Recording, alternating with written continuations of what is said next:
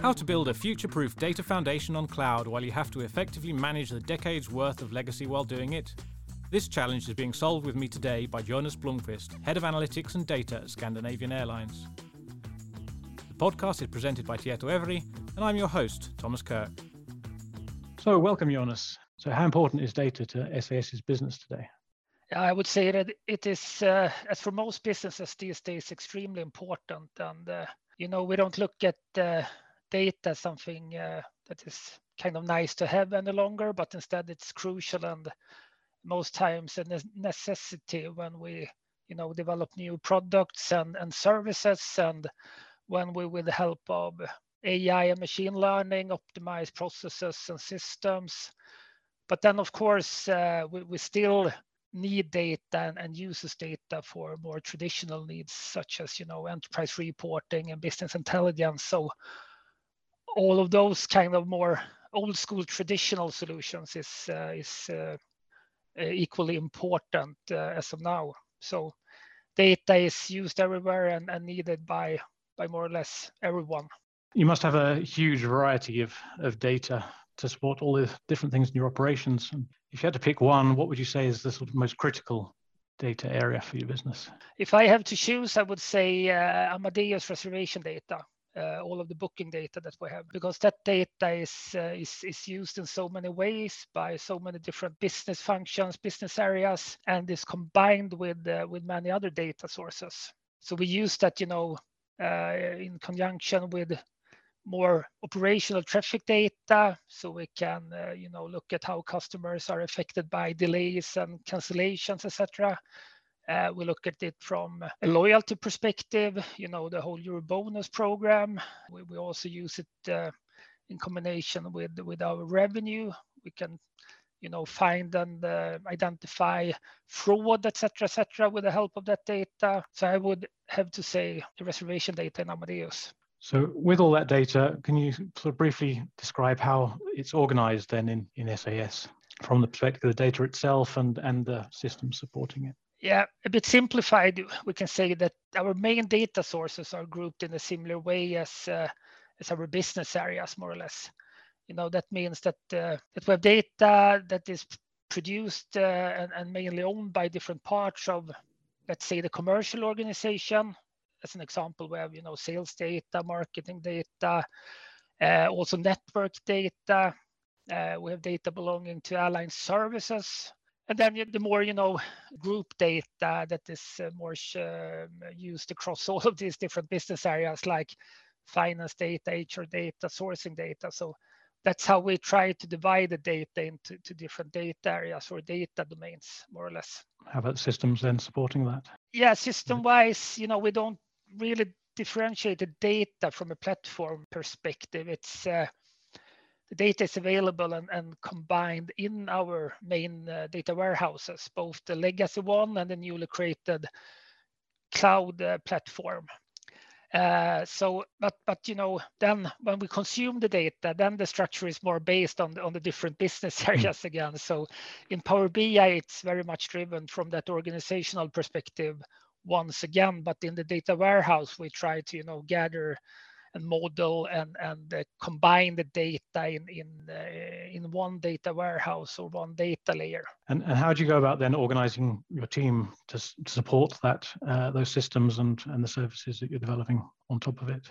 Back in the days, uh, it was more you know the teams and the organization was more based on on the different platforms and, and the technology stacks. And then we went to more one team that was, you know, supported by different project initiatives. So it was like a core team, and then we had different projects and programs running, you know, many times with a more of a business perspective, implementing new applications, new products, uh, new services. But now we're slowly shifting towards a more data domain driven organization. You know, we want to set up and we have started that journey as well you know setting up several teams working closer with uh, key stakeholders different product teams and of course the business stakeholders themselves so we we, we try to create a smaller more team that can decide and prioritize and and uh, based on on value and, and time to market and, and other factors so we don't build too big of a backlog and, and too many dependencies, etc., etc. So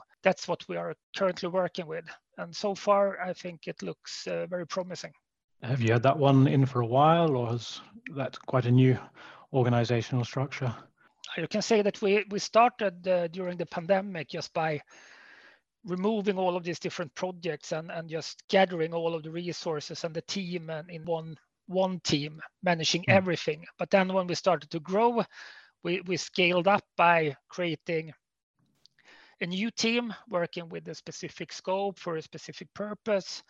And uh, now we are setting up the second team that will start working closely and, and with the main focus against uh, what we call airline solutions within IT. That's the organization supporting both, as I mentioned earlier, airline services and airline operations.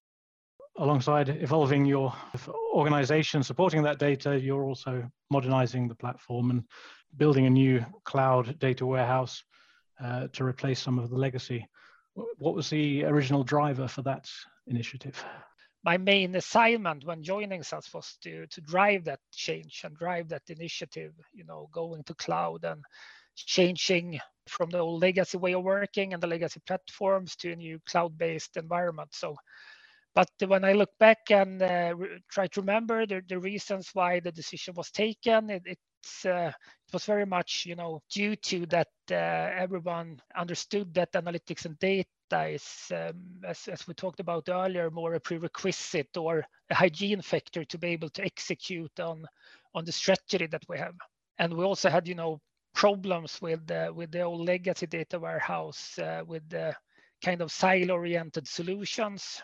And we realized that the data that we need a data foundation to to be able to foster and drive self-service and also to be able for for having the right capabilities to support machine learning and AI in, in the uh, bigger and, and broader extent and, and uh, also a more efficient way, in a more efficient way. And then, of course, you know, uh, we looked at different, or SAS looked at different alternatives if we should go for, you know, redesign, lifting uh, the capabilities already available and redesigning uh, the existing data warehouse, or go for a completely new setup. So, but but the conclusion was that it it uh, it wouldn't be cost efficient and future-proof to enhance the existing data warehouse uh, with with the help of of more legacy technology. So that was some of the main factors or drivers to to take the decision to to modernize the whole data platform uh, technology stack at uh, at SAS. Once you'd got the sort of go ahead, what was the kind of first bite of the elephant that you decided to take, the first business benefits that you you delivered?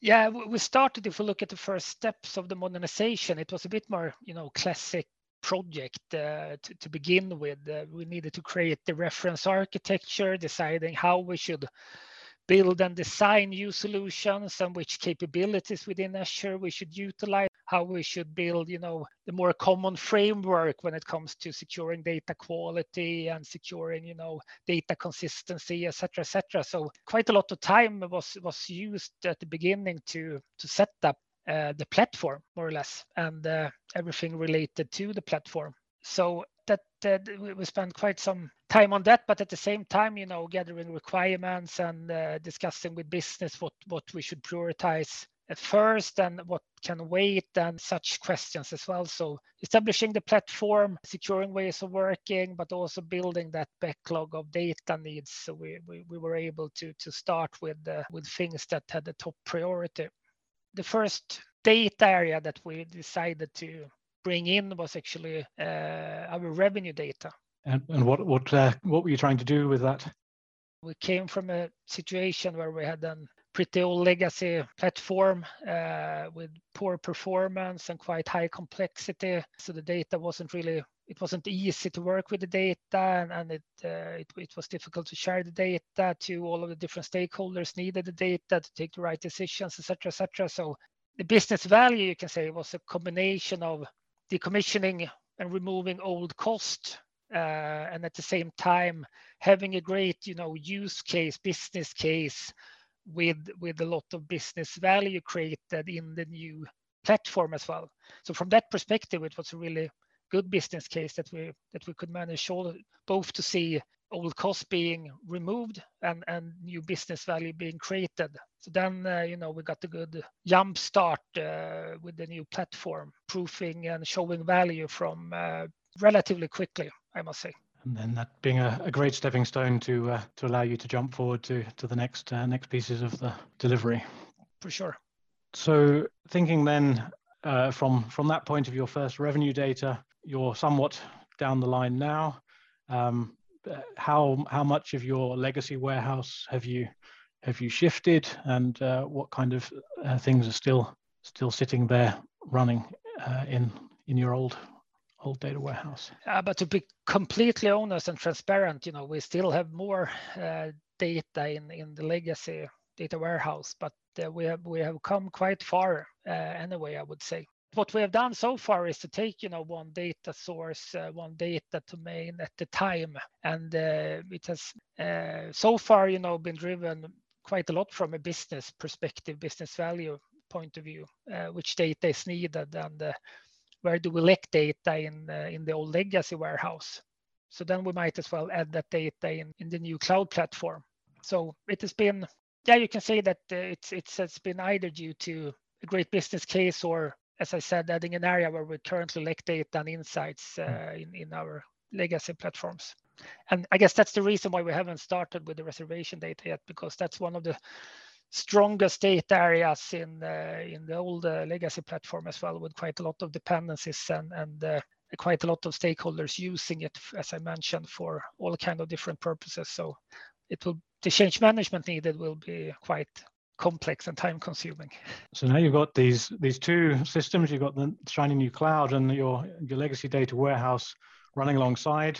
Mm. So that of course must bring you some technical complexities and and also on the data side being in two different areas. Uh, how are you overcoming those kind of uh, challenges? Yeah, maybe we haven't overcome them completely, but uh, and and this is uh, as, as all of us in this business know this this is a known pain point and uh, we try to address it in uh, i believe several different ways. And uh, the ambition and objective is to have all main data sources uh, with with the reference data needed available in one data layer. But meanwhile you know we are sometimes forced to duplicate data between platforms and uh, in some cases also combine data with the help of you know more front end capabilities like analysis services or even in Power BI. You have plenty of different uh, alternatives these days when you can actually combine data, even if the data is not available in the same database or, or data layer, but that comes with a cost as well. So uh, we, the objective and the long-term ambition is still to to have the data uh, so in, in in a similar data vault model sharing reference data, being able to join data with the same keys that's what we are aiming for. And uh, we can do that, of course, for some data sources, but not all of them. And uh, and from there, I suppose the doing it data area by data area makes the the data side of the sort of differentiation a bit cleaner. Other than, of course, as you mentioned, duplications and and things that might be needed to just support some of those data sets. Helps in its management, I guess.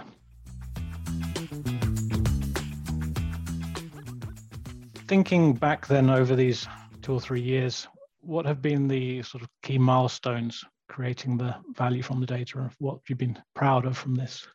One thing that I believe that we have, we have managed pretty well is uh, that we've been able to combine and you know balance the short-term needs and uh, and uh, requirements from our stakeholders and users without you know compromising that long-term objective to build that data foundation in in, in being able to combine as much data as possible and move fully to to Azure native uh, components and uh, yeah, going full on to cloud. But sometimes we have to compromise and we have to take shortcuts because we we need to prove our you know value daily to business. You know, business if they need to combine data, if they need to enhance, and enrich data with other data sources for a specific question or for a specific purpose, you know it's not good enough telling them that uh, okay but uh, if you wait for two three years uh, you know we will be able to give you this data in in in a very smooth and, and excellent way with the help of new capabilities in Azure. You know, that's not good enough. Uh, we, we need to be able to provide the data right here, right now. And, and for those lucky ones that have, uh, are already into the cloud, which are the, what kind of cloud capabilities are you actually leveraging at the moment? Yeah, if we from a component perspective, it's it's quite a lot of different uh, capabilities we're using, and it's it's constantly shifting as well. You know, we, we already now have legacy stuff that we need to take care of. Tomorrow or on on Friday, we are lifting our first data lake solution to the second generation data lake. So already now we need to perform lifecycle management activities and you know Azure Synapse uh, is, is, has changed since we started this journey. So we're moving and started to use Azure Synapse in uh, in a slightly different way as well. So things constantly change, and and that's of course great for us because we get a lot of new capabilities and functionality. But at the same time, it, it's also a bit time consuming. But if we look at it from a more data layer perspective, it's uh, we, we build up now a more of a data lake foundation with a more traditional, you can say bronze, silver, gold setup, kind of. We call it landing, uh, source image, and immutable data lake. We have a warehouse model, a warehouse part uh, where we mainly use uh, data vault modeling but then we also use more traditional reporting marts. Uh, and uh, as I've already mentioned, we also in some cases need to use analysis services due to that we have huge volumes of data and, and we have quite difficult uh, uh, non-functional requirements when it comes to you know response times and, and performance so we need to do what we can to to improve performance as well so we use analysis services and then of course power bi and the power bi premium uh, as well in in uh, in our technology stack but we try to build this data foundation and we try to foster and increase self-service. One constraint or, or one thing that we have had some problems with and that we constantly work with is that we need to have more granular data, you know, closer to the end user. So we get more and more granular data in analysis services, in Power BI, which of course consumes quite a lot of capacity. So that's one thing that I think you need to remember and, and consider when you start a journey like this. You know, how do you build your different layers? How can you still work with aggregated data or, or how, how can you combine data without you know pushing too much granular data to these uh, presentation layers because that's that's not always the best uh, best uh, option so these new new technologies giving you then new new views on old kind of problems or different perspectives on uh, historic problems and and then the whole kind of pace of change as you said the changes from uh, new versions of of uh, data lake and and such like and the new capabilities. So, how do you actually manage to keep your team up to date with uh, those competencies? It's it's throughout the whole chain of of people working with this in this field and this domain. You know, have have been forced to to learn new things and new uh, how, how to utilize uh, new t- uh, technology in, in, in the best possible way so that's always you know something you you struggle with when you implement new capabilities you know uh, it's it's not seldom that you get requirements to take this report that the users uh, previously used uh, created in excel with the help of a direct data source connection it's pretty common that you get the requirement to make that exactly the same report with uh, exactly the same data on exactly the same granularity level available in a new platform. And then we don't add that much value. So you also need to consider, you know, how can we work with data? How can this data actually create more and new insights? And how can this data be combined with other data with the help of technology? Otherwise, it's uh, it's it's pretty costly to go not costly, but it's uh, you don't get the full value out of a, jar, a cloud journey if you don't really change the way of working and, and utilize data in in a new and more efficient way, I would say. So I assume this hasn't all been plain sailing, excuse the pun. Um, but can you tell us a bit more about the challenges you've faced and, and what you do about differently if they came around again? Yeah, one thing that I would probably have done slightly different is, uh, you know, to roll out Power BI in a, in in a slightly more controlled way. We have due to that it's that we have a huge adoption and that of, of power bi you know we create quite a lot of value and it's it's very beneficial for us right here right now when the knowledge and competence related to Power BI uh, has increased over the whole organization, but it started a bit uncontrolled. So now we need to take more ownership and more governance around the whole self-service analytics area. So we take it from that direction that we we let it spread, and then we are not controlling it, but we are uh, trying to at least govern it slightly better and uh, securing that we we don't you know duplicate data and in, in a necessary way, and that we really get the benefit out of the investments done, etc. So the rollout of Power BI, I, I would have done that slightly different when I look back. And then uh, I would have taken better control of the platform establishment. Uh, that was a bit more driven from a classical project setup perspective with a more traditional steering group, not really having the detailed insights in the progress and all of the resources and their skills, you know, being involved in the platform establishment. I would have done that in a slightly different way as well, because it's it's a very important and crucial thing when you establish a new tech stack that everything is done in a good solid way from from the beginning. Otherwise you build technical debt. The pandemic obviously hit the uh, airline industry rather hard but you've shown or described that uh, you were still able to deliver some some new value during that time. But how about then keeping the buy-in from the business to to invest uh, invest in data initiatives while while times were tight we had to shut down the program we were running you know. Uh, we had a more kind of a five year program uh, working with this establishment and uh, we paused that program and we, we downsized both in, in employees and consultants utilizing the furlough schemes uh, available in, in sweden etc etc but I managed to keep a core team due to that we, we needed data, you know, to manage the pandemic. Uh, all sorts of new data requirements. I, I, mentioned refund requests, but it was quite a lot of different uh, requirements from different countries, and you know, uh, authorities wanted to have data, and payment providers wanted to have data in new ways, and we managed to keep uh, uh, a core team working with data and supplying data, and also, you know, just securing operations and, and, and keeping the lights on that we needed to continue to harvest data and preparing data and making data available in, in our data platforms for sure.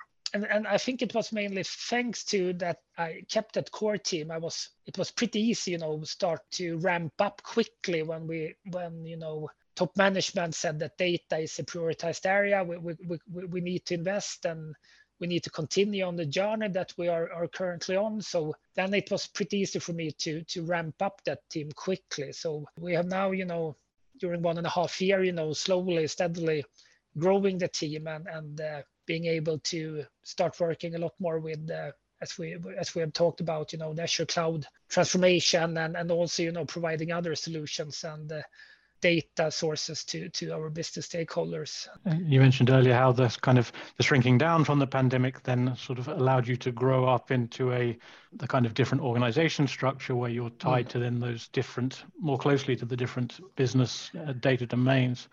So uh, how yeah. are you then sort of arranging the kind of data management now and the kind of how you work in practice between the data people um, and the and the business and end users of that.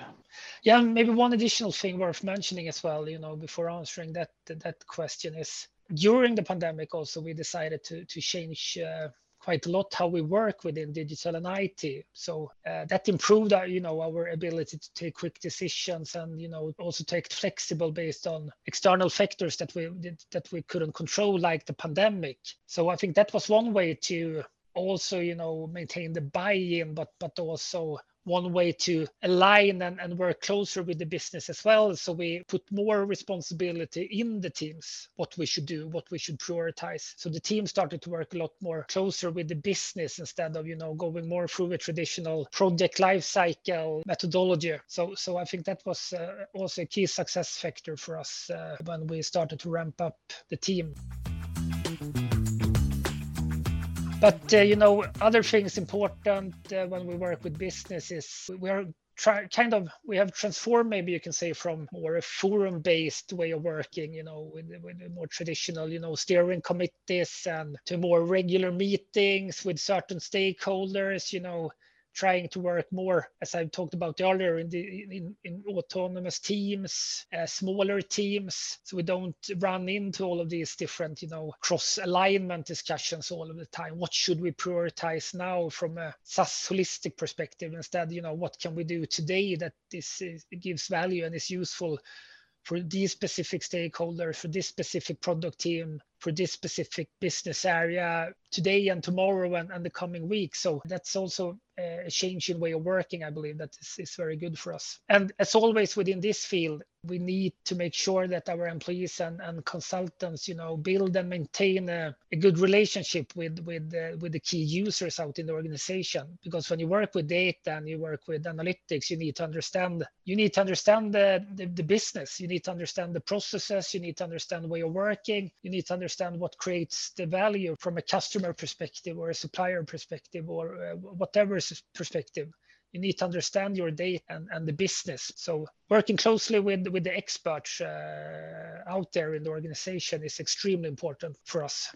And then for your, for your end users, because now you're you're talking about how much of self-service analytics you're delivering nowadays, and and delivering much more kind of granular data towards those end users. Yeah. So how are you going about making sure that these people know what they're doing when they're working with that data? Yeah, but we we run you know uh, different communities and uh, we, we still have forums but it's more you know the purpose of them is more for us acting as advisors you know uh, which data do we have? How can we combine data? How can we build data models? How should you uh, handle row level security in power bi how do you secure that you get good performance? And when can you schedule your jobs uh, based on when the data sources are updated etc etc we're helping them out you know uh, guiding them on, on how to, to, to build these solutions and uh, get those insights in an optimal way uh, with the help of the data and the capabilities that we provide. So we try to do that instead of building everything ourselves. Uh, we, we, of course need to we need to harvest the data. You know, we need to model the data. We need to secure data quality and that the data is updated and available. But we don't have to build reports or dashboards or, or visualizations all of the time Uh, we have people out there in the organization that can do that themselves. So that's something we, we push quite much for.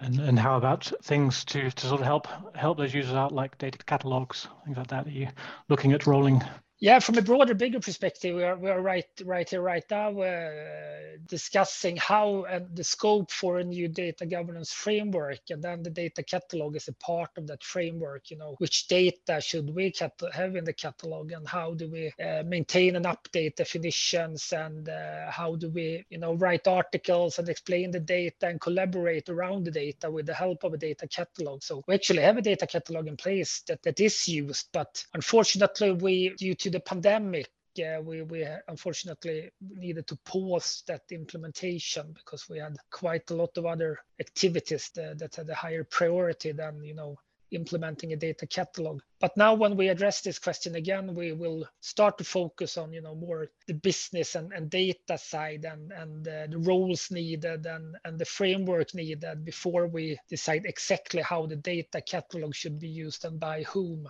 But it's a great opportunity and there are great tools out there. And, and if you haven't looked into what's available, uh, you should for sure do that because uh, it's uh, something that will help out in, in many different ways when it comes to not only governance aspects, but data sharing and data collaboration and, you know, uh, removing silos between different business organization and, and different analysts in the, out in the organization. So that's that's what we are looking for and, and hoping for to gain here eventually.